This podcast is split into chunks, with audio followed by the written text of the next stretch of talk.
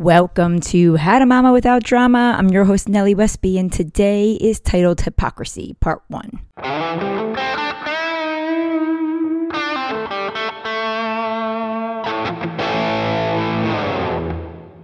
I'm sure the majority of you, at least most of you, have seen the bracelets that some people wear saying, What would Jesus do?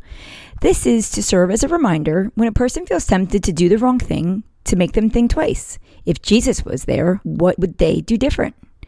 A recent message I heard was titled, What Would Jesus Undo? I believe one of the first things he would undo is hypocrisy. A famous author and theologian by the name of Brennan Manning quoted The single greatest cause of atheism in the world today are Christians who acknowledge Jesus with their lips and then go into the world and deny them and him with their lifestyle. Again, what would Jesus undo? He would certainly undo hypocrisy. How do I know? He talks about it all through the word.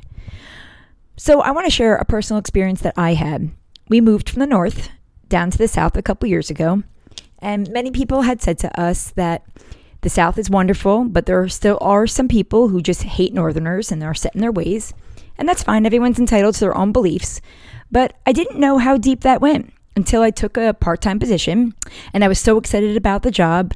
And as I was greeting the parents coming in, a good percentage of them were very warm and friendly and there were no issues, but there was a handful of them that would roll their eyes and just be rude, say very cutting comments.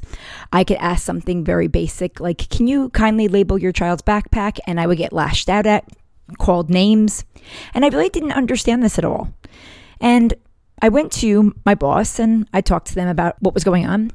And they said, you know, there are a handful of parents that have sent emails over nonsensical things. Would you be the bigger person and call them and try to bridge the gap? Because we're not sure why they're acting like that. We're very happy with everything that you're doing. So if you, you wouldn't mind, I said, no, not at all.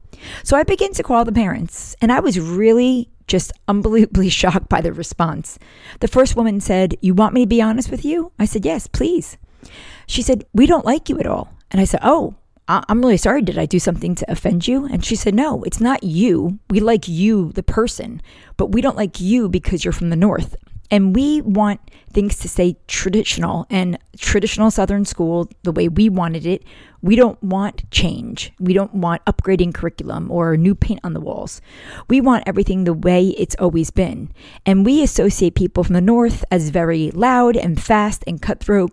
So we just don't welcome you here. I, I was just shocked. I just sat there. I was like, wow, that was pretty blunt. So I said, okay, well, is there anything I can do to serve your family better or to, to change?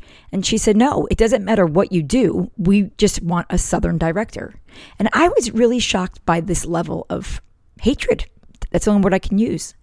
And so, anyway, I continued making the phone calls, and then I spoke with another mom, and she reiterated the same thing in a different way. But then she went further and she said, You brought diversity to the school, and we didn't want diversity. You brought change, we didn't want change. And furthermore, the way you speak is with confidence and quickly, and it just makes me feel like my opinion doesn't matter. So I chose not to talk to you. And I was, I just sat there and I said, Isn't it amazing that these people don't know what kind of mom I am, what kind of wife I am, what kind of human I am, but they didn't even give me the chance because simply by the way I looked and from where I was from, they didn't want to welcome me. And that was the first time in my life that I experienced true hatred and prejudice. That you could just look at an individual and hate them right out of the gate because their skin is different, their accent's different, their beliefs may be different. And this was a really heartbreaking experience. And that is why I speak from the heart when I say Jesus would certainly undo hypocrisy. Hypocrisy is a gap between what we show and who we are. In other words, what we say and how we live. Is our public persona and private character not matching up? Jesus himself talks all about this through the word. In Titus 1:16 it states, "They claim to know God, but their actions certainly deny him." Jesus hates hypocrisy, and he talks about this with the Pharisees as well when they put on their outward pride. So today, let's allow God to continually check our hearts that we could be the same way in front of our children and our families, and importantly, in front of our God, and that we don't have any masks on. We simply want to love like He did and bring change. Until next time.